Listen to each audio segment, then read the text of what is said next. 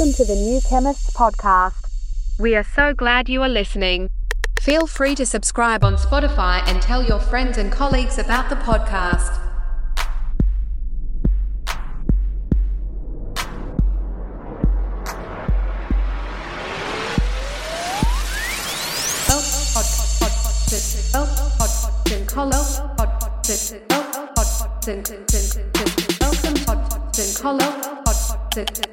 Welcome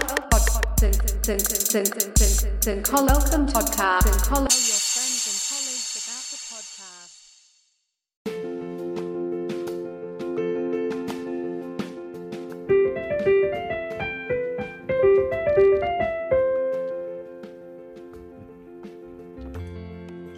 Welcome to the New Chemists podcast. We're glad you're listening.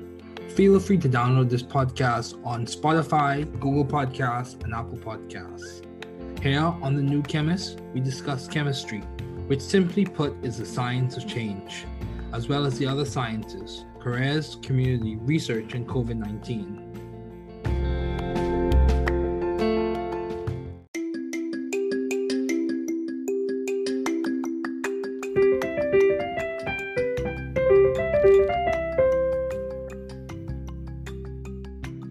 Welcome to the New Chemist podcast. We're glad you're listening.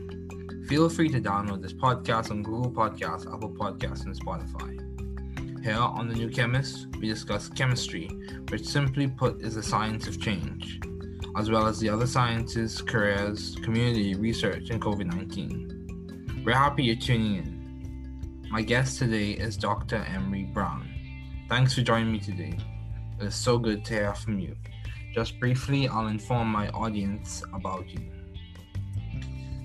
Dr. Emery N. Brown is the Edward Hood Professor of Medical Engineering and Computational Neuroscience at Massachusetts Institute of Technology. The Warren M. Zapol Professor of Anesthesia at Harvard Medical School and a practicing anesthesiologist at Massachusetts General Hospital.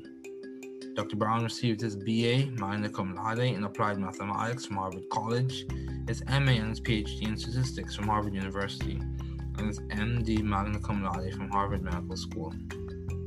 Dr. Brown is an anesthesiologist statistician whose experimental research has made important contributions towards understanding the neuroscience of how anesthetics act in the brain to create the state of general anesthesia. In his statistics research, he has developed signal processing algorithms to solve important data analysis challenges in neuroscience. His research has been featured on National Public Radio, in Scientific American, Technology Review, the New York Times, and TEDMED 2014.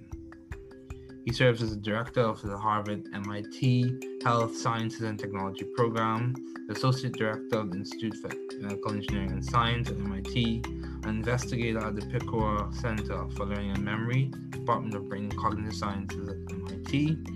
He's a fellow of the Institute of Mathematical Statistics, fellow of the National Academy of Inventors, a member of the National Academy of Engineering, a member of the National Academy of Sciences, and a member of the National Academy of Medicine. In, in 2007, he was given the NIH Director's Pioneer Award. He's also a member of the Association of University Anesthesiologists. These are just a few of his accomplishments. A very distinguished scientist. Please welcome Dr. Emery. Thanks, Dr. Brown, for joining me today. It's so good to have a distinguished scientist as such as you um, on this podcast. So, Dr. Oh. Brown, um, what have been your longstanding interests in the field of science? Can you just discuss some of those? Well, I, I think they varied over time. I think that uh, probably my strongest interest in science began in college when I got interested in statistics. So, to being a statistician, developing statistical methods and algorithms that people could really use to analyze data became an early interest of mine. And that's something which I pursued you know, throughout my career. First, working on studying outcomes from surgery as an undergraduate, then later studying circadian rhythms during my PhD work. Okay. After that, looking at developing algorithms in general for neuroscience data analysis, for looking at neural spike trains, for looking at EEG, LF, local field potentials, and these sorts of things. Okay. And then from there, my interest developed into trying to understand anesthesia. So I'd say those are probably the, the principal focus areas. So statistics, and then statistics applied to neuroscience, and then uh, anesthesiology, the mechanism of general anesthesia. So I think by any any standard of measurement or most standards of measurement, most people would say you have been a successful academician. Uh, you have got, achieved your PhD from Harvard, your MD from Harvard, uh, MA from Harvard, BA from Harvard. You've won numerous prizes. You're part of many societies: the National Academy of Inventors, National Academy of Science, National Academy of Engineering, National Academy of Medicine. So, how do you maintain view of the bigger picture in your career and in your life in general? How are you doing that? And, and so, when you say the bigger picture, you're referring to academically and also personally. How do you maintain view of the bigger picture in terms of like the overarching goals that you have set, your mission statement, your vision for your life? Well, I, I, I think that uh, one of the things that I've tried to do is try to work on an important question. Okay. And what you find out with important questions is you can't solve them in five minutes. So mm-hmm. that necessarily creates like a long trajectory. So, for example, the problem of thinking on how does anesthesia work, and that's something which has been a question for now coming near 175 years. And so, picking apart, picking part of that and going after it, you know, it's something which is going to be it's a challenging question. And if you're able to solve it, it's going to have broad implications, not only for taking care of patients, but also for neuroscience in general and science in general. So that's the sort of things I've, I've tried to work on, like picking important questions. So as another illustration and thinking about circadian rhythms, circadian rhythms are everywhere. They control our, our daily function. So the more we're able to accurately quantify how they, their, their properties, again, it has broad implications. So I guess the two sentence summary would be picking um, important questions and pursuing those important questions. Okay, yeah, that's good. That's good. So, in what specific ways for the layman uh, have you been adaptive and creative in the field of science? What specific ways? I know you work with anesthesia, I know you've been a statistician. What specific ways have you added your flair to those fields? Well, I, I think that uh, if we start with like the circadian rhythms, I think right there was the the main thing that I did was in looking at the data that were being recorded at those times, like looking at core temperature rhythms to track the circadian system in in patients or in study subjects. Mm-hmm. I worked to give an accurate description of those of those oscillations. So trying to make the model capture the structure and the data as accurately as possible and using what we call harmonic regression techniques to do that. But then not just stopping there, but developing a full inference framework. So you could actually you could measure the aspects of the rhythm, you know, say the period, the mm-hmm. amplitude, and then from there be able to make statements of uncertainty about, you know, how confident we were about the characterizations that we came up with. Wow.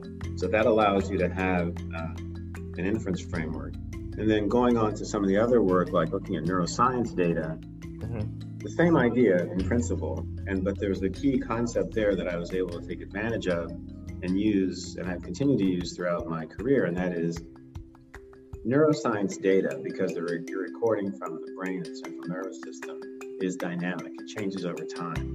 Mm-hmm. And you need statistical methods that also capture those changes over time for it to be accurate. And so those were things that I was practiced in that I learned as part of my PhD training. So whereas most of the methods that were being used are static, mm-hmm. and so you it, so then it becomes like a kludge to really use them. so by starting from a frame where I already had methods that were dynamic, mm-hmm. that capture phenomena that change over time, I was able to develop more accurate descriptions of those sorts of data as well. So in other words, really understanding the properties of the data, really what the essential elements of the problem are, I think that's something which I tried to focus on, and that's you know yielded me some you know some measure of success to, to date. Yeah, I would say so too. It did. So, um, how have you sort of found the right environment for you to thrive scientifically and intellectually? I, I, I think a lot of people aim or aspire to be at institutions such as Harvard and other institutions as well. Um, so, how did you find? How do you know that was the right environment for you to thrive in scientifically and intellectually?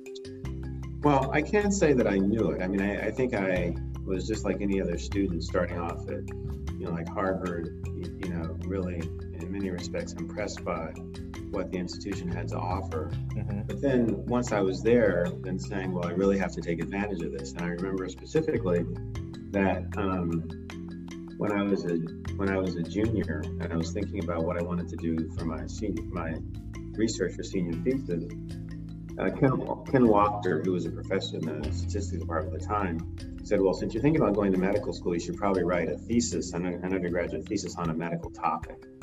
And he suggested I go and talk with Professor Ken, sorry, talk with Professor Fred uh, Mosteller about that particular issue, and and work developing a research project with him. because he was a statistician who was working on studying outcomes from surgery Yeah. and that this would be a good idea for me to, to join a project like that. So that's what I did. Mm-hmm. So I guess the key thing was realizing that um, what sort of opportunities were there at Harvard and then taking advantage of them because you could certainly be there and not take advantage of opportunities that were there. That's true. I think one of the real things that I think it was the case at the time, I think it still continues to be the case. The opportunity to write a, a- a senior thesis with, you know, a leading scholar in an area is something which, you know, was had was amazingly beneficial for me for the long term.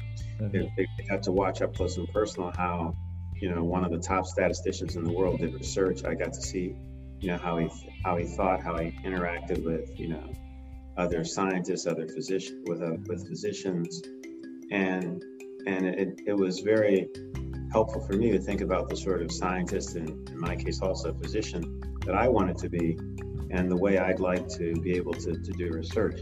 And being very specific, one thing about Professor Mosteller was that he could work with anybody. He could work with the best statisticians, you know, the top physicians, Mhm. graduate students, postdocs, but he could also work with undergraduates like me. And so having, you know, just basically seeing that, and I can honestly say that's something I've tried to emulate. Oh wow, that's good. That's definitely good. So, um, you speak about uh, your desire to attend medical school in your junior year. So, how did you delineate or def- decide between MD, PhD, or MD? Because I think that's a lot. That's a challenge that a lot of people encounter. How did you differentiate whether you want to choose MD, PhD, or MD? Well, I, I, I think what happened was is I knew when I came to college that I wanted to go to medical school. That was for sure. Okay. And I can't remember exactly or whether it was in my sophomore year or, or earlier that I decided I wanted to do a PhD also. Okay. And I when I once I really fell in love with statistics, which was between sophomore and junior year, Mhm. I decided I wanted to do my PhD in statistics because I just liked the I really liked statistics. It was just very powerful paradigm, very powerful framework was and still is. Mhm. And and I just wanted to to master that. And I thought that uh, but I also wanted to be a physician. And I thought as opposed to just compromising and doing one or the other, why not do both? And that was how I just made the decision Mhm. which was a fairly avant-garde idea at the time because um, when I entered the Harvard MD PhD program, nobody had done a PhD in statistics before. That was a rather new idea. There's a new idea there, uh, there, but also in other programs in the country because it was a people looked at me with a lot of surprise when I meant when I said that's what I wanted to do my PhD in. But it was very clear to me that you know medicine was a field that had a lot of uncertainty Mhm. a lot of data, and even more now. And having people who are formally trained in how to quantify that uncertainty and make decisions on uncertainty just seemed like a natural path. And that's what I just decided to do. Yeah, that's good. That's good. So, given all your responsibilities and accomplishments, Dr. Brown, how do you maintain a balanced life, or how do you, or you strive to maintain balance? Well, it, it's, um, you know, I, I, I think, uh, you know, fa- family is first. There's no question about that. Yeah. and you know the uh, the accomplishments are basically no fun and they have they have no luster you know if your family isn't well taken care of and your you know your family isn't happy Mm-hmm. so you know we spend a lot of time you know on you know downtime on the weekends vacationing you know during the summer spring when the kids were in when the kids were younger sort of making sure we took you know vacations during the four seasons Mm-hmm. and you know my wife like me likes to travel so we and very often, if I have trips to various places to give lectures, we turn them into sort of family outings also. Okay. So, you know, by, by doing that, it's made it possible to, um, you know, pursue activities that are relevant to my career, Mhm. but also to make sure that, you know, I'm not losing sight of my family. Yeah, that's good. Priorities, having priorities. I've heard that uh, in several interviews that having priorities that they do complement to maintaining balance. So, what would you attribute to your success as a pioneer in the field, Dr. Brown? What would you attribute? Uh, what characteristic? What was it? Your upbringing as a child? Was it your time at Harvard, or was it your belief system, your perspective on life? What would you say has complements your success as a pioneer in the field?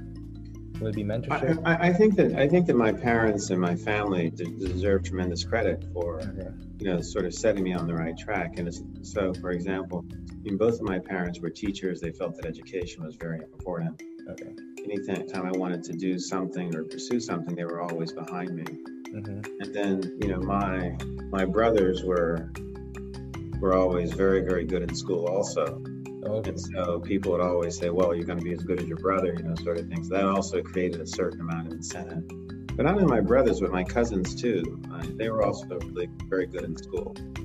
And, uh, and, and so, so in other words, there were these, a number of like, you know, sort of role models around, which Wow. I don't think we use that term then, we didn't think of them that way, but there were people you wanted to be like. So now we would call them role models, right? Okay. but you know one of my cousins uh, robert brown who went to uh, you know carnegie mellon was a star basketball player honor student. And he was always sitting around reading books you know during the summer. I mean so i'm just so i mean that that's the image that i you know that i had of him. Or one of my cousins who was uh you know who what was when we were kids was teaching us lines from hms pinafore you know that sort of thing. Wow. or and so so the idea so being smart was cool essentially that that was, that was i think i can i really remember that idea like the, the you know the smarter you were in this environment around our family kind of like you know the cooler you were Wow. so and and so i think that kind of instilled this in me or for example like my my oldest brother is a very good writer Mhm. and my my middle brother was a physicist Wow. or you know, just a retired physicist now.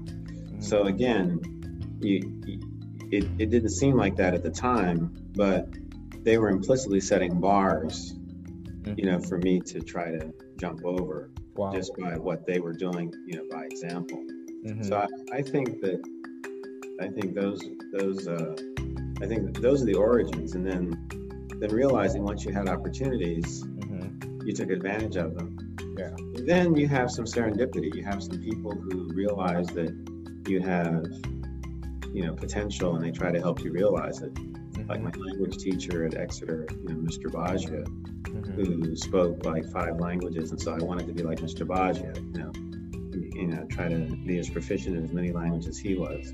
Yeah. Or, for example, when I was at when I was an undergraduate at Harvard, one of the anesthesiologists there, Dr. Uh, Jack McPeak, you know, took an interest in me. He was one of my my thesis advisors, Mhm. and he's the first person who took me to the operating room. And then, you know, several years later, when I decided to go into anesthesiology, I was able to turn to him and get advice, and he helped me, you know, arrange to take, you know, a rotation in anesthesiology, and decided that I, that's what I wanted to go into.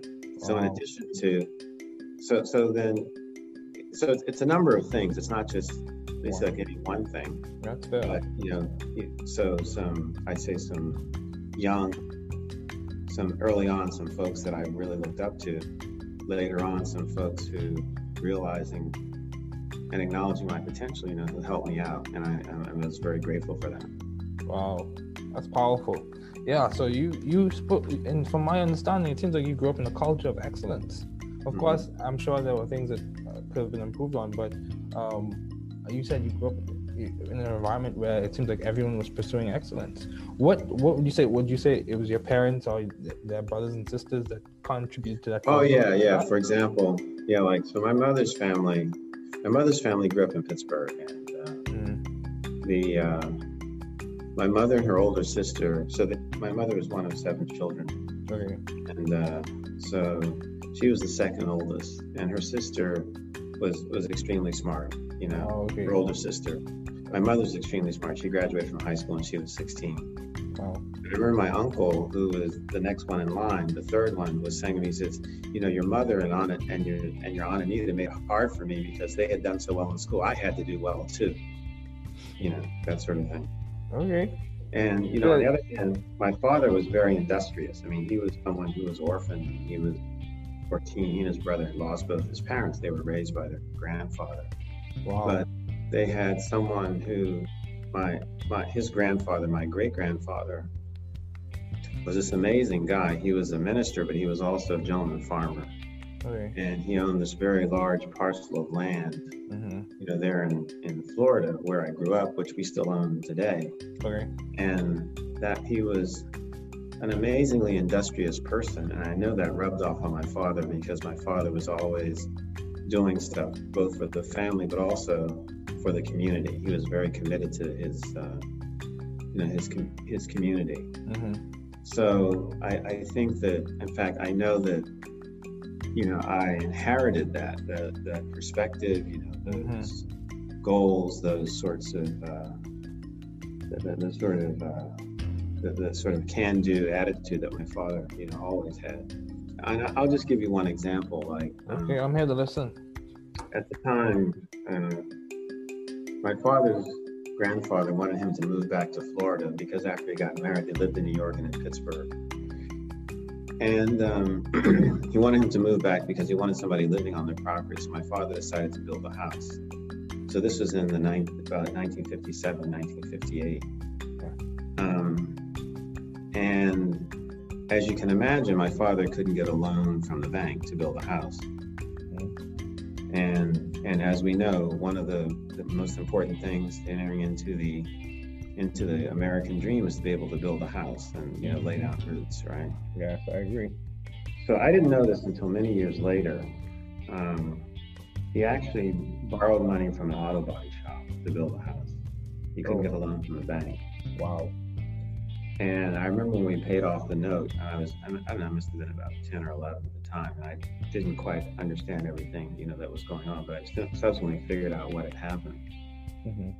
But, but the thing was, is that because the conventional means that most, you know, Americans would have used to build a house, getting a loan from the bank and doing that, um, was, wasn't available to him, he had to come up with another strategy that Yeah. would work. Mm-hmm. And he did it. And so I think about that now. I mean, think about if he'd not been able to do that. Mm-hmm. You know, you know, where would I, you know, where would I be now if that, if, if he hadn't done that? Mm-hmm. And so, but then taking from that, realizing that if people put obstacles in your way, you have to re, you have to outthink them. Yeah.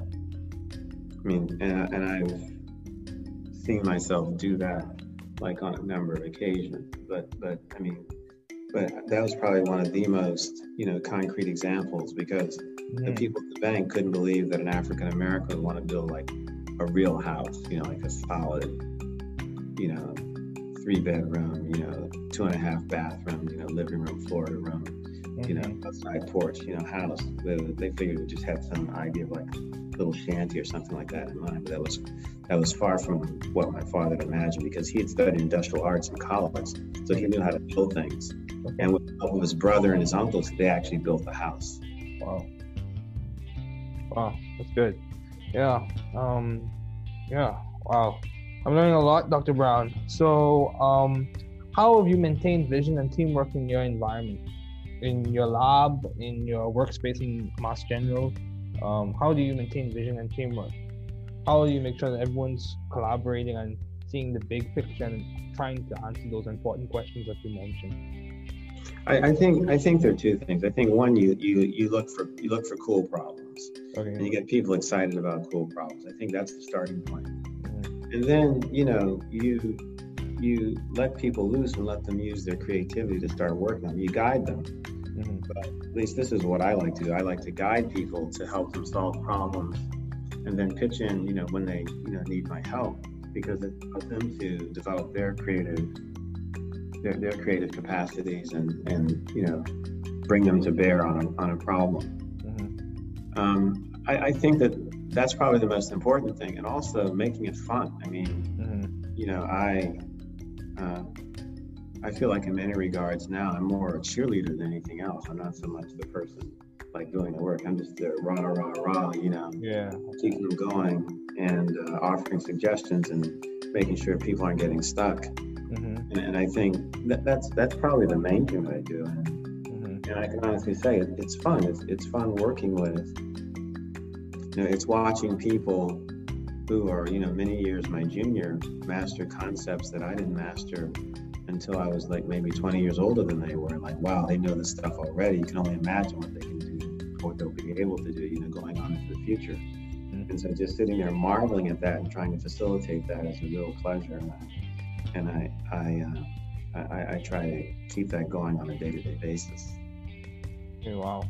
So uh, as we start to wrap up, you mentioned how being smart was cool. I I can be wrong with this. However, I'm not sure if that's the the prevailing message in many instances or in many circles. Um, so, what would you say could complement a change in that dynamic, um, where it's not just the athletic environments that have uh, a lot of attra- uh, attraction to them for young people, but academic environments as well. You know, how can we make that a more prevailing message? That intellectual curiosity and intellectual development is worth the time and effort. Yeah, I mean, I, I think we really have to. I mean, I, I'm clearly biased because I'm in I'm an academic. I'm in science, and I, you know, Yeah, I feel strongly that people should know about you know, academics and science and those sorts of things. But but I think that you know you know I'm indebted to you for taking time to talk to somebody like me to allow me to tell my story Oh wow. because you know it's you know it, what's it's more exciting to know to hear about Jaden, Jayson Tatum having scored 50 points and won the game for the Celtics Oh, than, definitely. than about what I'm doing. You know, so and and that that's just the realities of it. That's true. However, you know, being able to like, for example, I, I have three sort of, after my father, I have like three heroes, additional heroes in mathematics. You know, one is Benjamin Banneker, you know, the black mathematician who laid out DC, Mhm. the first person to really characterize the cycles of the circadia, you know, the the you know the, the insects which come which come out every 17 years. Mhm. So he was really, and he did this over something like four or five cycles. So he started when he was 17. Okay. And so he was probably the country's first data scientist when you think about it. or another person is Katherine Johnson. When I learned about her, I was just like blown away. Mhm. You know, basically the woman mathematician, African American woman mathematician, who worked out the flight trajectories for the early um, Mercury and I think also Gemini space missions. Mhm. I mean, just think about it. She did the calculations by hand. Yeah, that's true. I mean, that, that's that's just like unreal. And the third person who actually had the good fortune to meet is David Blackwell. He was Mhm. African American professor at Berkeley, University of California, Berkeley, professor of statistics. Mhm. I mean, just like an amazing mind, soft spoken, just totally respected because he was just so, so brilliant. First African American elected to the National Academy of Sciences in 1964. So, Well, more than 100 years after the academy was actually set up, the first African American was elected. He was, and it was he. mhm. So, you know, I, I think about, you know, people like that, and I'm saying, gosh, if I can be anything like those guys, you know, so, yeah. you know, I, I, you know, clearly the accomplishments of a, of a LeBron James or, or uh, Magic Johnson and the things that, are, you know, are often talked about. But like in my realm, you know, I see somebody like these people, they're like my, they're my heroes, and those are the people Mhm. I aspire to be like. Yeah, that's good. So, as we conclude, do you have any advice to those wanting to pursue the field you are currently working in? So, budding scientists, um, what what advice would you give to those wanting to pursue the field you are currently working in? Whether it be statistics or medicine or just a PhD in general. Um, I, I, I think that try to get involved and gain, gain experience early. Um, okay. I can tell you, I get letters almost every day from students asking to come and work in my group. Okay. literally and of different ages, all the way from junior high school, you know, up through, you know, high school, college, postdocs. And I'm amazed at what some of these students have told me they already know. hmm not, some of them are from the United States, some are from not. They're from outside, from basically effectively the four corners of the earth. hmm And so, but realizing that that's what people do and not being bashful about doing that. And if the first time you write somebody, you don't hear from them, no big deal. Keep going. If you want Yep. to, right? hmm Um, because it's, it's, it's, you're trying to create, because all you need is one opportunity to sort of get your foot in the door. And hmm once you have that and you realize and the other opportunities will open up. Mhm. And I you can see that this is something that students from a number of different backgrounds are actually doing now. I, I think that students in general, particularly perhaps, you know, underrepresented minority students, hmm a free to take the same, same approach. I agree. Completely agree. So, what has been some of the most beneficial advice you have received, Dr. Brown, as we conclude? What's some what is the most beneficial advice or piece of the beneficial advice you received either from your parents, as you mentioned, they were very industrious and intelligent, um, uh, even from your colleagues or professors? What what has been some of the most beneficial advice you have received? Doesn't I- I- works. I, the, the most, uh, I mean, I, I think uh, a, a number of things. I think, uh, you know, just in watching like my parents, you know, just like working hard and, and also, but then en- encouraging intellectual pursuits, you know, hmm and uh, and I think I certainly have picked up on that and tried to amplify that. I just remember my mother saying at one point, like I told you, she was extremely smart. hmm And, you know, she was, it was very clear she lived vicariously through us, you know, the things that we were able to accomplish, you know, not only me, but my brothers as well. And one point in sort of a more candid moment, she said, you know, if I had had opportunities, I'm sure I could have been, you know, a lot more than I am now. Yeah, I've heard that same sentiment from And that- well. I mean, that kind of stuck with me and just sort of said, well, you know, I have an obligation to try to be as successful as I possibly can because my mother made it possible for me to get to where I am now. Mhm. And she sacrificed a lot to, to be where she was. And, uh, and, and I, I should, you know, I should basically do the same thing. Mhm. And then a compliment, a complimentary idea. Just remember, I, I just remember my uncle saying once that, you know, it never hurts to be nice. Mm-hmm. And so if you can help somebody, why not? You know, just I know, right? just just that simple. Not deep, but just Yeah. and it can take on many forms. It can just be meeting someone on the street to helping someone with their career. So hmm I think some somewhere in there is some of the best advice I've received. There Yeah. are probably other things, but they don't come to mind right now. That's fair. That's fair. Well, Dr. Brown, thank you so much for joining me today. It was good to have you on. Oh, thank you very much for having me, Dave. I really appreciate it. Chemistry field highlights.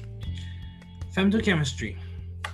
So surveying the literature and looking at the work of Yoshitaka Tanimura, Koichi Yamashita, and Philip A. Anfinrud, we embark on a new discussion, femtochemistry. In short, a key feature of the chemist- of chemistry is the analysis or breaking and or the formation of bonds, which some consider to be theoretical constructs in some instances.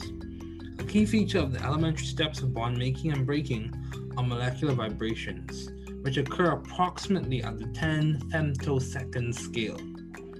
So, okay, with this view in mind, ultra fast processes um, are or is a phrase that can definitely describe chemical reactions and has been umbrellaed or covered or falls under the term femtochemistry. Chemistry conceptual developments. So today we're going to be introducing or talking about regiochemistry principles. So key things you want to keep in mind are you want to understand the fundamentals of regiochemistry, understand Markovnikov's rule and the anti-Markovnikov's rule, and we want to try and understand Zaitsev's and Hofmann's rule. So regiochemistry principles and other ideas. Regiochemistry comes from the Latin word regionum, meaning direction. Regiochemistry describes the principles involved in the directionality of position and placement of reactants to form products. Regiochemistry is very important. We normally hear in advanced or high level discussions of things being regioselective or regiodivergent or, or it's, it's very it's used a lot. So the reagent used can cause a specific regiochemical result or result in the opposite of what would normally occur. Markovnikov's rule. Markovnikov's rule, put simply, is he who has more gets more.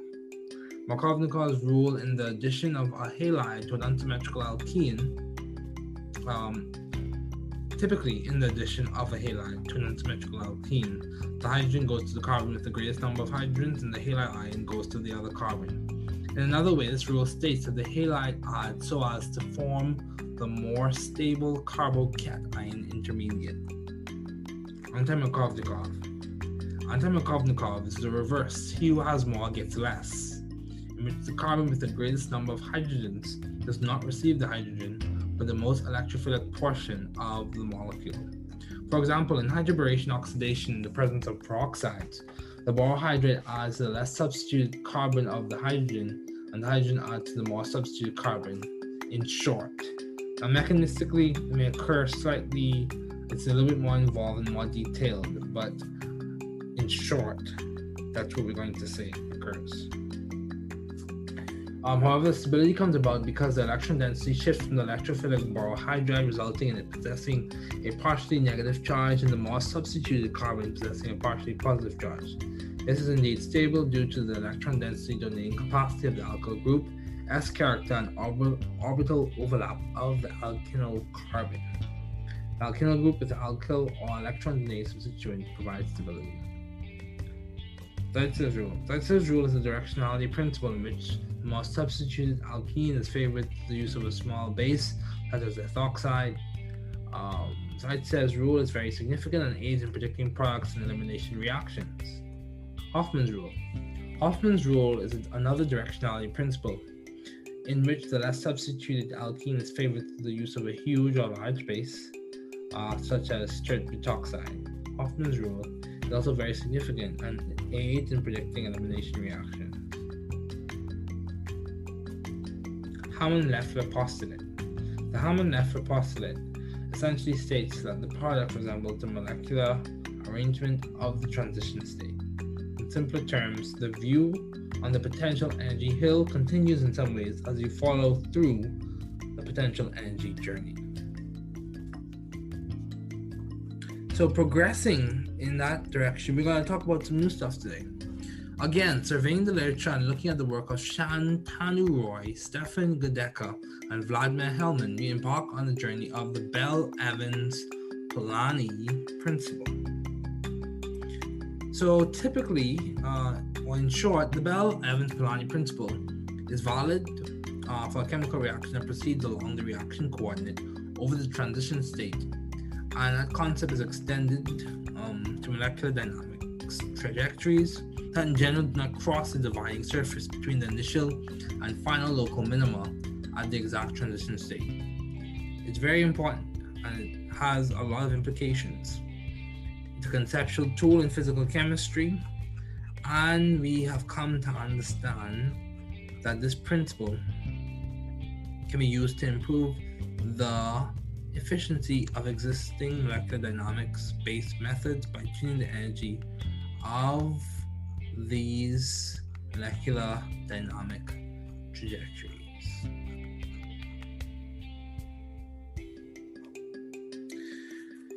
Along with that, we'll be discussing the Dimroth principle or Dimroth rearrangements. These are frequently encountered in heteroaromatic chemistry and was first recognized in the triazole series. Um, this term was coined in 1963 as a convenient way of referring to the isomerization proceeding by ring fission and subsequent recyclization, whereby a ring nitrogen and its attached substituent exchange place with an amino group in a position alpha to it.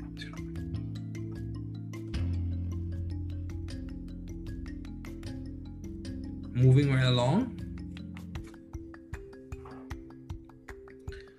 we discuss a mechanistic highlight. Today we'll be talking about the Suzuki cross-coupling reaction. The Suzuki cross-coupling or the Suzuki Miyaura cross-coupling is a type of palladium catalyzed cross-coupling reaction. CC bond formation using aryl halides and organoboronic acids.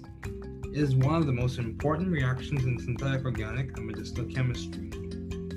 There are two suggested pathways. The oxo-palladium pathway is a preferred mechanism, as some may say, and the boronic pathway is another um, description of what occurs.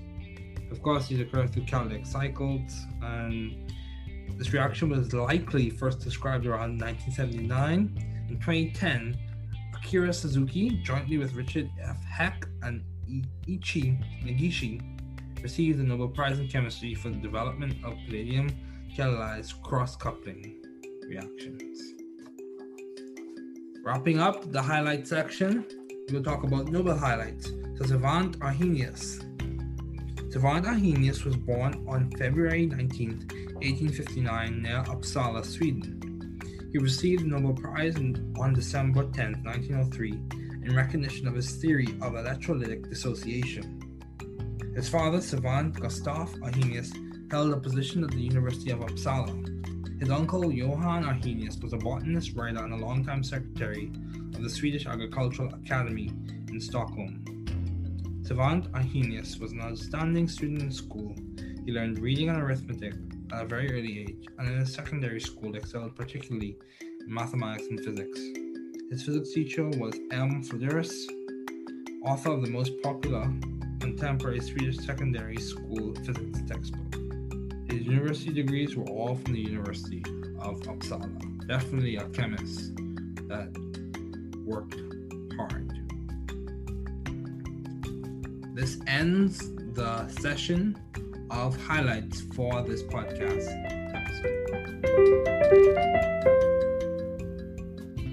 Thanks for listening. We're glad you were able to tune into this podcast. Once again, this is The New Chemist, where we discuss chemistry, which simply put is the science of change, as well as the other sciences, careers, community, research, and COVID 19. Thanks again for listening. Note the views on this podcast represent those of my guests and I.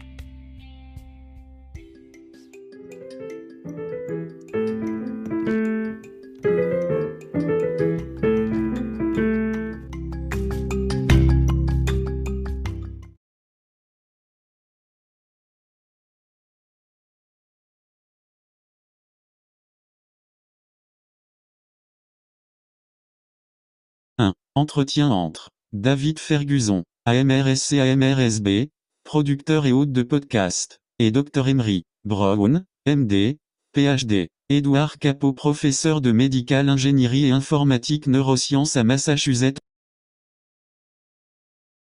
David Ferguson.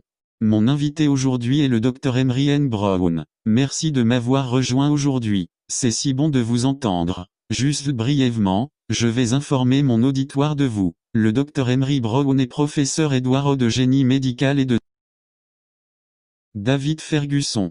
Le professeur Warren Monsieur Zapple d'anesthésie à la Harvard Medical School et un anesthésiste praticien au Massachusetts General Hospital. Le Dr Brown a obtenu son BA, Magnum Cum Laude, en mathématiques appliquées du Harvard College, sa maîtrise et son doctorat en statistique de l'Université de Harvard et son MD Magna Cum Laude de la David Ferguson. Le Dr Brown est un anesthésiologiste, statisticien dont la recherche expérimentale a apporté d'importantes contributions à la compréhension des neurosciences sur la façon dont les anesthésiques agissent dans le cerveau pendant l'état d'anesthésie générale. Dans ses recherches en statistique, il a développé des algorithmes de traitement du signal pour résoudre d'importants défis d'analyse de David Ferguson. Ses recherches ont été présentées sur National Public Radio, dans Scientific American, Technology Review of the New York Times et TEDMED 2014. Il est co-directeur du Harvard and Health Science and Technology Programme, directeur associé de l'Institute for Medical Engineering. David Ferguson. Département du cerveau et des sciences cognitives, OMI. Il est membre de l'Institute of Mathematical Statistics, membre de l'Académie nationale des inventeurs, membre de l'Académie nationale d'ingénierie, membre de l'Académie nationale des sciences et membre de l'Académie David Ferguson. En 2007, il a reçu le Nice Director Spionnet Award. Il est également membre de l'Association des anesthésistes universitaires. Ce ne sont là que quelques-unes de ses nombreuses réalisations. Un scientifique très distingué. Veuillez accueillir le Dr Emery. David Ferguson. Merci, Dr Brown, de m'avoir rejoint aujourd'hui. C'est tellement bien d'avoir un scientifique distingué, comme vous, sur ce podcast. Alors, Dr Brown, quel a été votre intérêt de longue date pour le domaine de la Dr Emery? Eh bien, je pense qu'ils ont varié dans le temps. Je pense que mon plus grand intérêt pour les sciences a probablement commencé à l'université lorsque je me suis intéressé aux statistiques. Donc, en tant que statisticien, développer des méthodes statistiques et des algorithmes que les gens pourraient vraiment utiliser pour analyser les données est devenu un de mes premiers intérêts. Et c'est quelque chose que j'ai poursuivi tout au long de ma carrière, en travaillant d'abord sur l'étude des résultats de la chirurgie en tant qu'étudiant de premier cycle, puis en étudiant plus tard les rythmes circadiens pendant mon doctorat fonctionne bien. Après cela, en examinant le développement d'idées en général pour l'analyse des données en neurosciences ou en examinant les trains de pointe neuronales, nous examinons l'EEG, nos potentiels de champs locaux et ce genre de choses. Et puis à partir de là, mon intérêt s'est développé pour essayer de comprendre l'anesthésie. Je dirais donc que ce sont probablement les, les principaux domaines d'intervention, ceux des statistiques puis des statistiques appliquées aux neurosciences puis à l'anesthésiologie, aux mécanismes de l'anesthésie générale. David Ferguson. Donc, je pense que selon n'importe quel critère de mesure, ou la plupart des critères de mesure, la plupart des gens diront que vous avez été un universitaire à succès, que vous avez obtenu votre doctorat de Harvard, votre MD de Harvard, MA de Harvard, BA de Harvard, vous avez remporté de nombreux prix. David Ferguson. Vous faites partie de nombreuses sociétés, la National Academy of Inventors, la National Academy of Science, la National Academy of Engineering, la National Academy of Medicine. Alors? David Ferguson. Comment faites-vous cela? Dr Emery? Et donc quand vous parlez de l'image plus grande à laquelle vous faites référence? David Ferguson. Académiquement et personnellement, comment maintenez-vous une vue d'ensemble en termes d'objectifs globaux que vous vous êtes fixés, de votre énoncé de mission et de votre vision de votre vie? Dr Emery. Eh bien, je pense que l'une des choses que j'ai essayé de faire est d'essayer de travailler sur une question importante. D'accord. Et ce que vous découvrez avec des questions importantes, c'est que vous ne pouvez pas les résoudre en 5 minutes. Donc ça crée forcément comme une longue trajectoire. Dr Emery. Ainsi, par exemple, le problème de la réflexion sur le fonctionnement de l'anesthésie, c'est quelque chose qui a été une question pour l'instant, cette année à venir 175 ans. Et donc, séparer, choisir une partie de cela et aller après, vous savez, c'est quelque chose qui va être une question difficile. Dr Emery. Et si vous êtes capable de le résoudre, cela aura de vastes implications non seulement pour la prise en charge des patients, mais aussi pour les neurosciences en général, dans la science en général. C'est donc le genre de choses sur lesquelles j'ai essayé de travailler, comme choisir des questions importantes. Pour une autre illustration et penser au rythme circadien, les rythmes circadiens sont partout. Dr Emery. Ils contrôlent notre fonctionnement quotidien. Donc, plus nous sommes en mesure de quantifier avec précision comment ils récupèrent leurs propriétés, plus cela a de vastes implications. Je suppose donc que le résumé en deux phrases consisterait à choisir des questions importantes et à poursuivre ces questions importantes. David Ferguson. D'accord. Ouais, c'est bon, c'est bien. Alors, de quelle manière spécifique pour le profane, avez-vous été adaptatif et créatif dans le domaine de la science? Quels moyens spécifiques? Je sais que vous travaillez avec l'anesthésie. Je sais que vous avez été statisticien. David Ferguson. De quelle manière spécifique avez-vous ajouté votre flair à ces domaines? Dr Emery. Eh bien, je pense que si nous commençons avec les rythmes circadiens, je pense que la principale chose que j'ai faite était de regarder les données qui étaient enregistrées à ce moment-là, comme regarder les rythmes de température centrale, pour suivre le système circadien, chez les patients ou chez les sujets de l'étude. Dr Emery j'ai travaillé pour donner une description précise de celle de ces oscillations. Essayez donc de faire en sorte que le modèle capture la structure des données aussi précisément que possible, et en utilisant ce que nous appelons des techniques de régression harmonique pour le faire, mais pas seulement en s'arrêtant là, mais en développant le cadre d'inférence complet. Dr Emery Donc, vous pouvez en fait, vous pouvez mesurer les aspects du rythme, disons la période, l'amplitude, puis à partir de là, être en mesure de faire des déclarations d'incertitude sur, vous savez, à quel point nous étions confiants quant aux caractérisations que nous avons trouvées. Dr Emery Eh bien, cela vous permet d'avoir un cadre d'inférence et de passer ensuite à d'autres travaux, comme l'examen des données de neurosciences. La même idée dans le principe, mais il y a là le concept clé dont j'ai pu profiter et utiliser, et que j'ai continué à utiliser tout au long de ma carrière. Dr Emery. Essai. Les données neuroscientifiques, parce que le rythme que vous enregistrez à partir du cerveau et du système nerveux central est dynamique, il change avec le temps, et vous avez besoin de méthodes statistiques qui capturent également ces changements au fil du temps, pour que cela soit précis. Et donc ce sont des choses dans lesquelles j'ai pratiqué, en ce sens que j'ai appris dans le cadre de mon doctorat entraînement. Dr Emery alors que la plupart des méthodes utilisées sont statiques. Et ainsi, alors ça devient comme un indice, c'est vraiment de les utiliser. Donc en partant d'un cadre, où nous avions déjà des méthodes qui étaient dynamiques. Dr Emery Ce phénomène de capture change avec le temps, j'ai également pu développer des descriptions plus précises de ce type de données. Donc, en d'autres termes, Vraiment comprendre les propriétés des données et vraiment quels sont les éléments essentiels du problème. Dr Emery Je pense que ce sont certaines des choses sur lesquelles j'ai essayé de me concentrer et qui m'ont donné, vous savez, une certaine mesure de succès aujourd'hui. David Ferguson.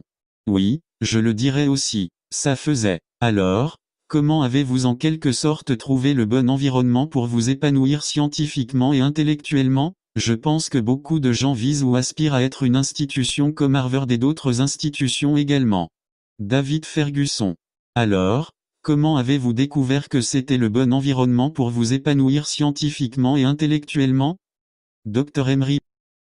Eh bien, je ne peux pas dire que je le savais. Je veux dire, je pense que j'étais comme n'importe quel autre étudiant, en commençant à Harvard. Vous savez, vraiment, à bien des égards, impressionné par ce que l'institution avait à offrir. Mais une fois que j'étais là-bas, je me suis dit, eh bien, il faut vraiment que j'en profite, et je me souviens précisément que lorsque j'ai Dr Emery c'était quand j'étais junior et que je réfléchissais à ce que je voulais faire pour mon senior, ma recherche, la thèse senior, quand Wacté, qui était professeur au département de statistique à l'époque, a déclaré, eh bien, Puisque vous songez à aller à l'école de médecine, vous devriez probablement rédiger une thèse, une thèse de premier cycle sur un. Dr Emery. Sujet médical, et il m'a suggéré d'aller parler avec le professeur Fred Mostellet de cette question particulière, et a fini par développer un projet de recherche avec lui parce qu'il était un statisticien qui travaillait sur l'étude des résultats de la chirurgie. Dr Emery. Et ce serait une bonne idée pour moi de rejoindre un projet comme celui-là. C'est donc ce que j'ai fait. Donc je suppose que l'essentiel était de comprendre cela. Quel genre d'opportunité y avait-il à Harvard et en profiter ensuite parce que vous pouviez certainement être là et ne pas profiter des opportunités qui s'y trouvaient. Dr Emery. C'est vrai. Je pense que l'une des vraies choses que je pense que c'était le cas à l'époque, je pense que cela continue d'être le cas. L'opportunité de rédiger une thèse senior avec un domaine universitaire de premier plan est quelque chose qui a été incroyable et bénéfique pour moi à long terme. Dr Emery J'ai dû observer de près et personnellement comment, vous savez, l'un des meilleurs statisticiens au monde a fait des recherches. J'ai pu voir comment il pensait, comment il interagissait avec d'autres scientifiques et avec des médecins. Et il m'a été très utile de réfléchir au type de scientifique, dans mon cas, également médecin et Dr Emery. Je voulais être et la façon dont j'aimerais pouvoir faire des recherches et être très spécifique. Une chose à propos du professeur Mostele était qu'il pouvait travailler avec n'importe qui, vous pouviez travailler avec le meilleur statisticien parmi les meilleurs médecins, étudiants diplômés, post-doctorants, mais vous pouviez aussi travailler avec des étudiants de premier cycle comme moi. Dr Emery. Et donc avoir ça, juste voir ça et je peux honnêtement dire qu'ils essaient d'imiter. David Fergusson. Eh bien, c'est bien, certainement bon. Donc, vous parlez de votre désir d'aller à l'école de médecine au cours de votre première année. Alors, comment avez-vous délimité ou décidé entre MD, PhD ou MD Eh bien, je pense que c'est un défi que beaucoup de gens rencontrent. David Fergusson. Comment avez-vous fait la différence entre MD, PhD ou MD Dr Emery. Eh bien, je pense que ce qui s'est passé, c'est que je savais que quand je suis arrivé à l'université, je voulais aller à l'école de médecine, c'était certain, et je ne me souviens pas exactement si c'était dans ma deuxième année ou avant, mais j'ai décidé que je voulais faire un doctorat aussi. Dr Emery. Et une fois que je suis vraiment tombé amoureux des statistiques, entre la deuxième et la première année, j'ai décidé de faire mon doctorat dans les statistiques parce que j'ai juste aimé, le, j'ai vraiment des statistiques. C'était juste un paradigme très puissant et un cadre très puissant. Dr Emery. C'était et c'est toujours. Et je voulais juste maîtriser ça et je pensais ça. Mais je voulais aussi être médecin. Et j'ai pensé, au lieu de simplement faire des compromis et de faire l'un ou l'autre, pourquoi ne pas faire les deux? Dr Emery. Et c'est ainsi que j'ai pris la décision. C'était une idée assez avant-gardiste à l'époque, car lorsque je suis entré au Harvard MD PhD programme, personne n'avait fait de doctorat en statistique auparavant, et c'était une idée plutôt nouvelle. Dr Emery. Il y avait une nouvelle idée là-bas, mais aussi dans d'autres programmes du pays parce que, les gens m'ont regardé comme un peu surpris quand je voulais dire quand j'ai dit, c'est ce que je voulais faire, mon doctorat en. Dr Emery mais il était très clair pour moi que la médecine était un domaine qui avait beaucoup d'incertitudes, beaucoup de données et encore plus maintenant. Et avoir des gens qui sont formellement formés et comment quantifier cette incertitude, prendre des décisions sur l'incertitude, semble être une voie naturelle. Dr Emery. Et c'est pourquoi j'ai juste décidé de le faire. David Fergusson. Ouais, c'est bon, c'est bien. Donc, Compte tenu de toutes vos responsabilités et de vos réalisations, Dr Brown, comment maintenez-vous une vie équilibrée ou comment vous ou vous vous efforcez de Dr Emery Eh bien c'est, vous savez, je pense que la famille passe avant tout, cela ne fait aucun doute. Et, vous savez, les réalisations ne sont fondamentalement pas amusantes. Et ils n'ont pas d'éclat. Vous savez, si votre famille est bien prise en charge, votre famille n'est pas heureuse. Dr Emery.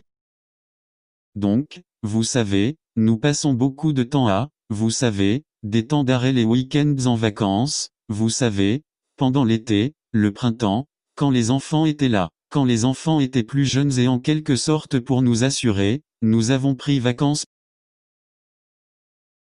Dr Emery. Et ma femme, comme moi, aime voyager. Donc, nous et très souvent si j'ai des voyages dans divers endroits pour donner des conférences, nous les transformons également en sorties en famille. David Fergusson. D'accord. Dr Emery. Donc en faisant ça, ça m'a permis d'exercer des activités qui sont pertinentes pour ma carrière, mais aussi de m'assurer, vous savez, que je ne perds pas de vue ma famille. David Fergusson. Oui, c'est une grande priorité. Donc, avoir des priorités qu'ils complètent, pour maintenir l'équilibre. Alors, à quoi attribueriez-vous votre succès en tant que pionnier dans le domaine du Dr Brown? Qu'est-ce que vous attribueriez? David Fergusson. Était-ce votre éducation quand vous étiez enfant? Était-ce votre passage à Harvard? Ou était-ce votre système de croyance Ou votre vision de la vie? Selon vous, Qu'est-ce qui a complimenté votre succès en tant que pionnier dans le domaine? Serait-ce du mentorat? Dr Emery je pense que mes parents et ma famille méritent un énorme crédit pour m'avoir en quelque sorte mis sur la bonne voie. Et ainsi, par exemple, mes deux parents étaient enseignants, ils estimaient que l'éducation était très importante. Dr Emery chaque fois que je voulais faire quelque chose ou poursuivre quelque chose, ils étaient toujours derrière moi. Et puis mes frères, nous sommes toujours très, très bons à l'école aussi, donc les gens disaient toujours, eh bien, vous allez être aussi bon que votre frère, et ce genre de choses a également créé une certaine motivation. Dr Emery. Mais pas seulement mes frères mais aussi avec mes cousins. Ils étaient aussi très bons à l'école et donc, en d'autres termes, il y avait ces sortes de modèles autour desquels je ne pense pas que nous ayons utilisé ce terme à l'époque, mais nous pouvons penser de cette façon. Dr Emery. Mais il y a des gens qui voulaient être comme, alors maintenant, les modèles d'appel, non, d'accord. Mais l'un de mes cousins, Robert Brown, qui est allé E accent aigu à Carnegie Mellon, était un joueur de basketball vedette, étudiant avec mention, et il était Dr Emery. Je veux dire, je suis juste donc je veux dire, c'est l'image que j'avais de lui. Tu sais que j'avais un de mes cousins qui était, tu sais, qui, quand nous étions enfants, nous apprenions les répliques du HMS Pinafore, ce genre de choses. Dr Emery. Et donc l'idée d'être intelligent était cool. En gros, c'était ça. Je pense que je peux vraiment me souvenir de cette idée comme ça. Tu sais, plus tu étais intelligent dans cet environnement et autour de notre famille, tu sais, Dr Emery. Et donc je pense que cela m'a en quelque sorte inculqué un moi, par exemple, comme mon, mon frère aîné est un très bon écrivain, et mon frère cadet était physicien ou physicien à la retraite maintenant. Encore une fois, cela ne semblait pas être le cas à l'époque, mais il mettait implicitement des barres pour que j'essaie de sauter par-dessus juste en. Dr Emery. Ce qu'il faisait, par exemple. Donc je pense que je pense que ceci, je pense que ce sont les origines, puis en réalisant qu'une fois que vous avez eu des opportunités, vous en avez profité. Ouais. Ensuite, vous avez une sérendipité. Vous avez des gens qui réalisent que vous avez du potentiel et ils essaient de vous aider à réaliser cela, comme mon professeur. Dr Emery a exoté, qui parlait cinq langues, et donc je voulais être comme, vous savez, essayer de maîtriser autant de langues que lui ou, par exemple, quand j'étais, quand j'étais étudiant à Harvard, l'un des anesthésistes là-bas, le docteur Jack Mpea, s'est intéressé à moi. Dr Emery. Il était l'un de mes directeurs de thèse, et c'est la première personne qui m'a emmené au bloc opératoire. Et puis quelques années plus tard, quand j'ai commencé à aller en anesthésiologie, j'ai pu me tourner vers lui et me faire conseiller, et il m'a aidé à m'arranger pour prendre. Dr Emery une rotation en anesthésiologie et j'ai décidé que c'était ce que je voulais faire. Donc en plus, alors, alors, c'est un certain nombre de choses, ce n'est pas n'importe quoi. Alors certains pourraient dire des jeunes, certains au début, des gens que j'ai vraiment admirés plus tard, des gens qui, réalisant et reconnaissant mon potentiel. Dr Emery. Aide-moi. Et j'en étais très reconnaissant. David Ferguson. Waouh, c'est puissant. Ouais. Donc, vous avez mis en place pour ma compréhension, il semble que vous ayez grandi dans une culture d'excellence. Bien sûr, je suis sûr qu'il y avait des choses qui auraient pu être améliorées, mais vous avez dit que vous avez grandi dans un environnement où il semble que tout le monde visait l'excellence. David Ferguson. Que dirais-tu? Diriez-vous que ce sont vos parents ou leurs frères et sœurs qui ont contribué à cela? Dr Emery. Oh, ouais, ouais, par exemple, ouais, comme si la famille de ma mère, la famille de ma mère a grandi à Pittsburgh et le, ma mère et sa sœur aînée, de sorte que ma mère est l'une des sept enfants, et donc elle était la deuxième plus âgée et sa sœur était extrêmement intelligente. Dr Emery. Vous savez, sa sœur aînée, ma mère était extrêmement intelligente. Elle a obtenu son diplôme d'études secondaires et elle avait 16 ans. Eh bien, je me souviens de mon oncle, qui est le suivant. Le troisième disait, c'est ta mère et ta tante et toi et ça m'a rendu la tâche difficile parce qu'il l'avait fait. Dr Emery.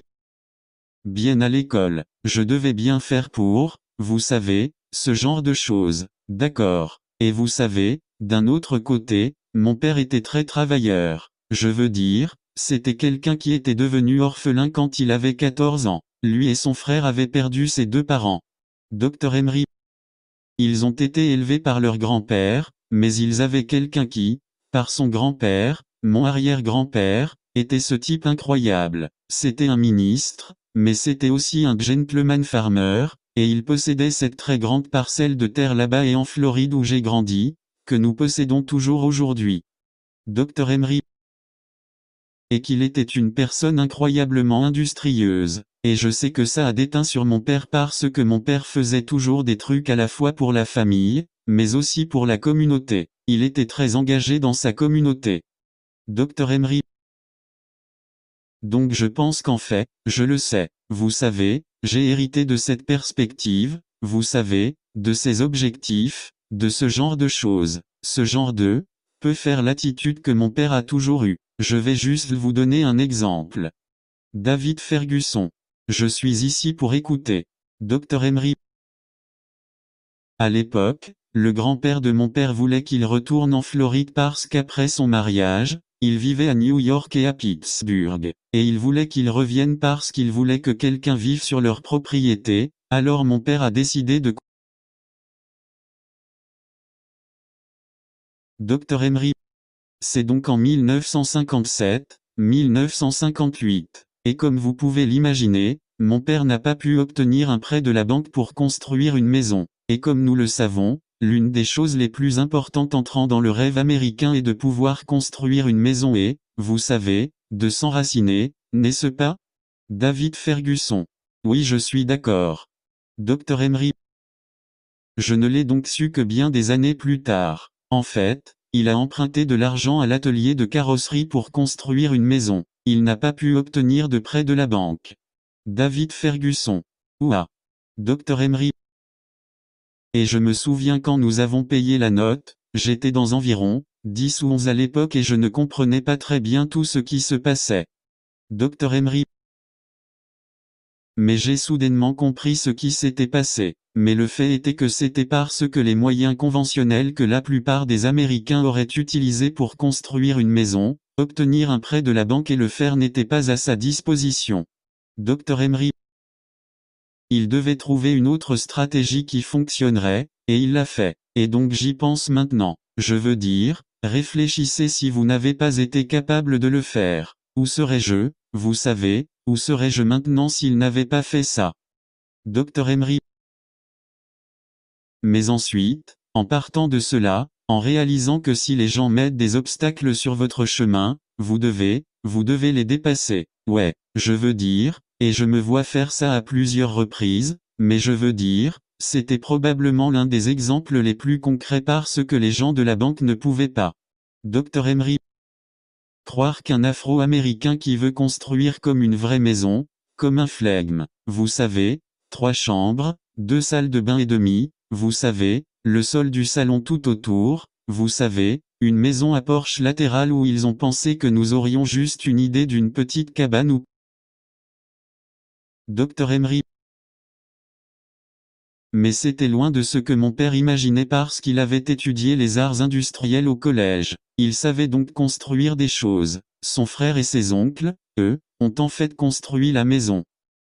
Waouh c'est bon. Ouais, ouais, eh bien, j'apprends beaucoup, Dr Brown. Alors, comment avez-vous maintenu la vision et le travail d'équipe dans votre environnement, dans votre laboratoire, dans votre espace de travail, à MASS General, comment maintenez-vous la vision et le travail d'équipe Comment vous assurez-vous que tout le monde collabore, voit la situation dans son ensemble et essaie de répondre aux David Ferguson. Vous avez mentionné? Dr Emery? Je pense, je pense qu'il y a deux choses. Je pense que celui que vous recherchez pour des problèmes sympas et vous exciter les gens à propos de vos problèmes. Je pense que c'est le point de départ. Et puis, vous savez, vous, vous lâchez les gens, et les laissez utiliser leur créativité pour commencer à travailler, et les guider. Dr Emery. Mais c'est ce que j'aime. J'aime guider les gens pour les aider à résoudre des problèmes puis intervenir, lorsqu'ils ont besoin de mon aide, pour les aider à développer leurs capacités créatives et savoir les amener à se pencher sur un problème. Dr Emery. Je pense que c'est probablement la chose la plus importante et aussi que c'est amusant. Je veux dire, vous savez, j'ai l'impression qu'à bien des égards, je suis plus une pom-pom girl, rien d'autre. Je ne suis pas tellement la personne. Dr Emery.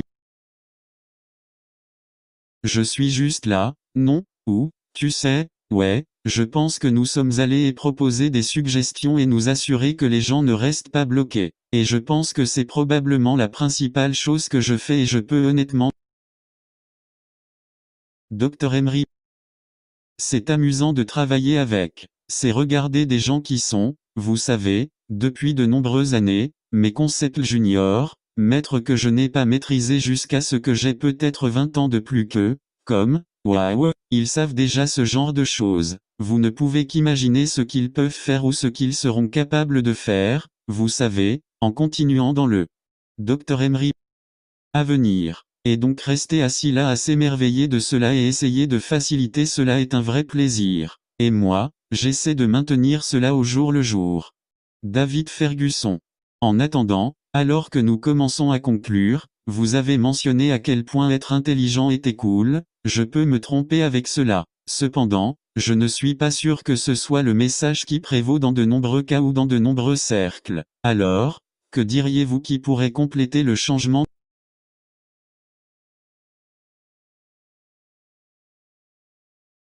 David Fergusson. Eh bien, il n'y a pas que les milieux sportifs qui attirent beaucoup les jeunes, mais aussi les milieux universitaires. Comment pouvons-nous en faire un message plus dominant? La curiosité intellectuelle et le développement intellectuel valent le temps et les efforts. Dr Emery. Ouais, je veux dire, je pense qu'on doit vraiment le faire. Je veux dire, je suis clairement biaisé par ce que je veux dire, je suis un universitaire et en sciences, et je sais que les gens devraient savoir des choses en science et ce genre de choses. Mais je pense que, vous savez, je vous suis redevable d'avoir pris le temps de parler à quelqu'un comme moi, de lui permettre. Dr Emery. Moi de raconter mon histoire. David Fergusson. Oh wow. Dr Emery.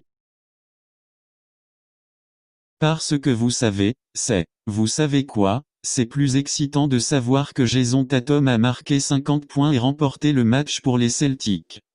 Dr Emery. Vous savez, alors et c'est juste la réalité. David Fergusson. C'est vrai. Dr Emery. Cependant, vous savez, pouvoir aimer, par exemple, j'en ai trois après mon père, j'ai comme trois héros, des héros supplémentaires et des mathématiques un Benjamin Bannequet, le mathématicien noir de décès. Il a été le premier à vraiment caractériser les cycles de ces circadies, ces insectes qui sortent tous les 17 ans. Dr Emery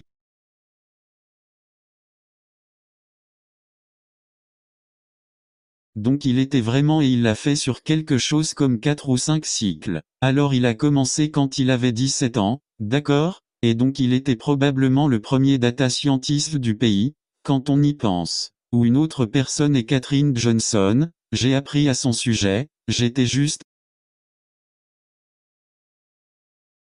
Dr Emery.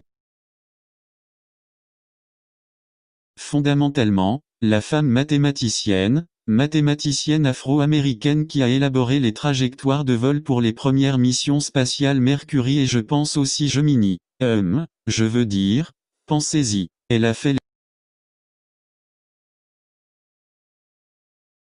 David Fergusson. Eh bien, c'est vrai. Dr Emery.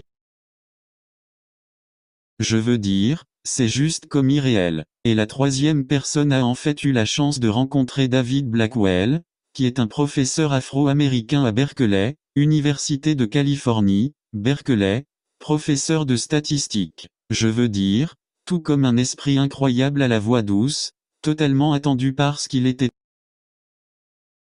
Dr Emery le premier afro-américain élu à l'Académie nationale des sciences en 1964 si bien, cent ans après la création de l'Académie, le premier afro-américain élu qu'il était, c'était lui, et donc, vous savez, je pense à des gens comme ça et je dis, mon Dieu, si je peux être quelque chose comme ces gars-là, Dr Emery.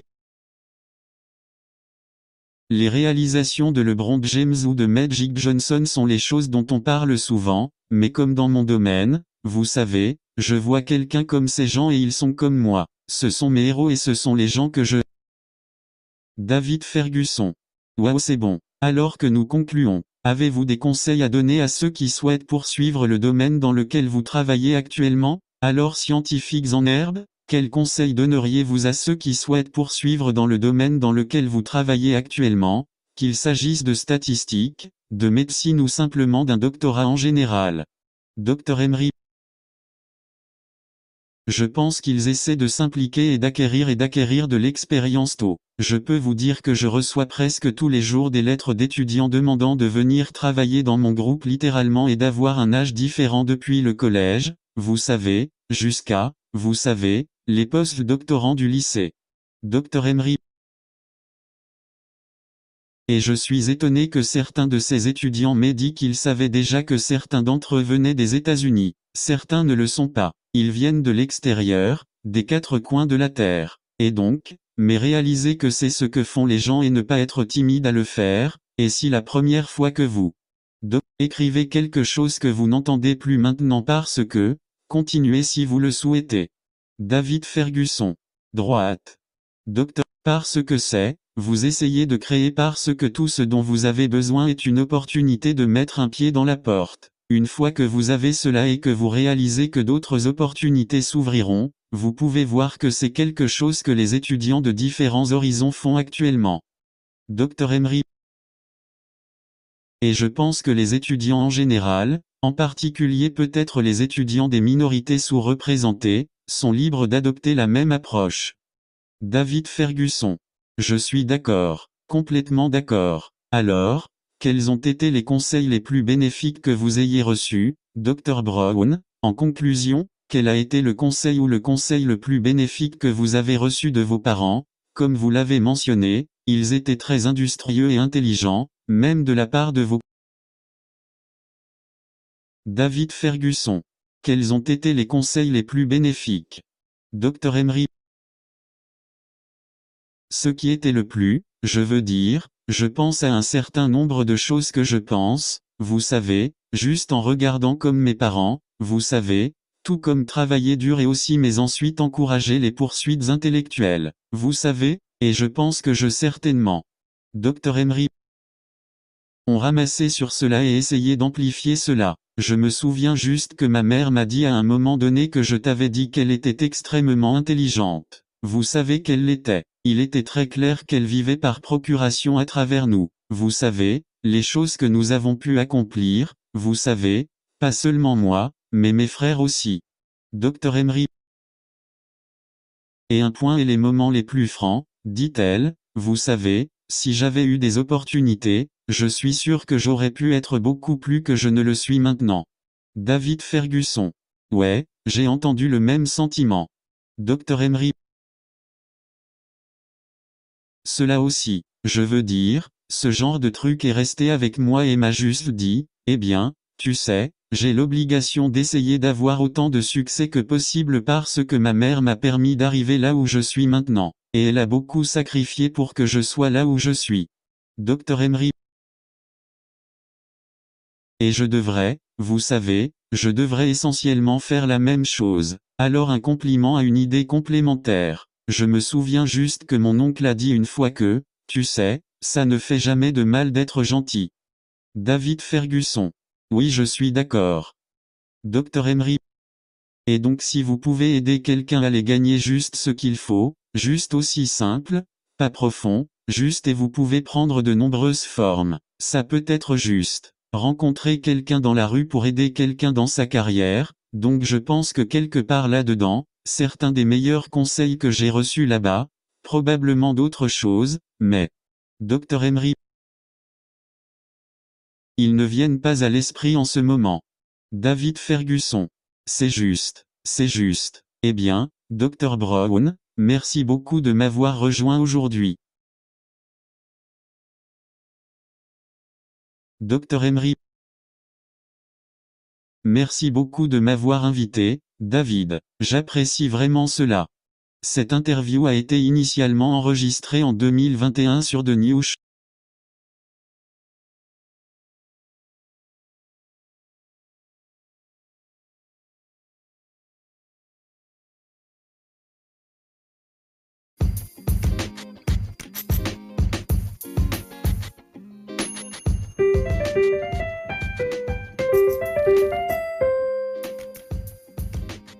Thanks for listening. We're glad you were able to tune into this podcast. Once again, this is The New Chemist, where we discuss chemistry, which simply put is the science of change, as well as the other sciences, careers, community, research, and COVID 19. Thanks again for listening. Note the views on this podcast represent those of my guests and I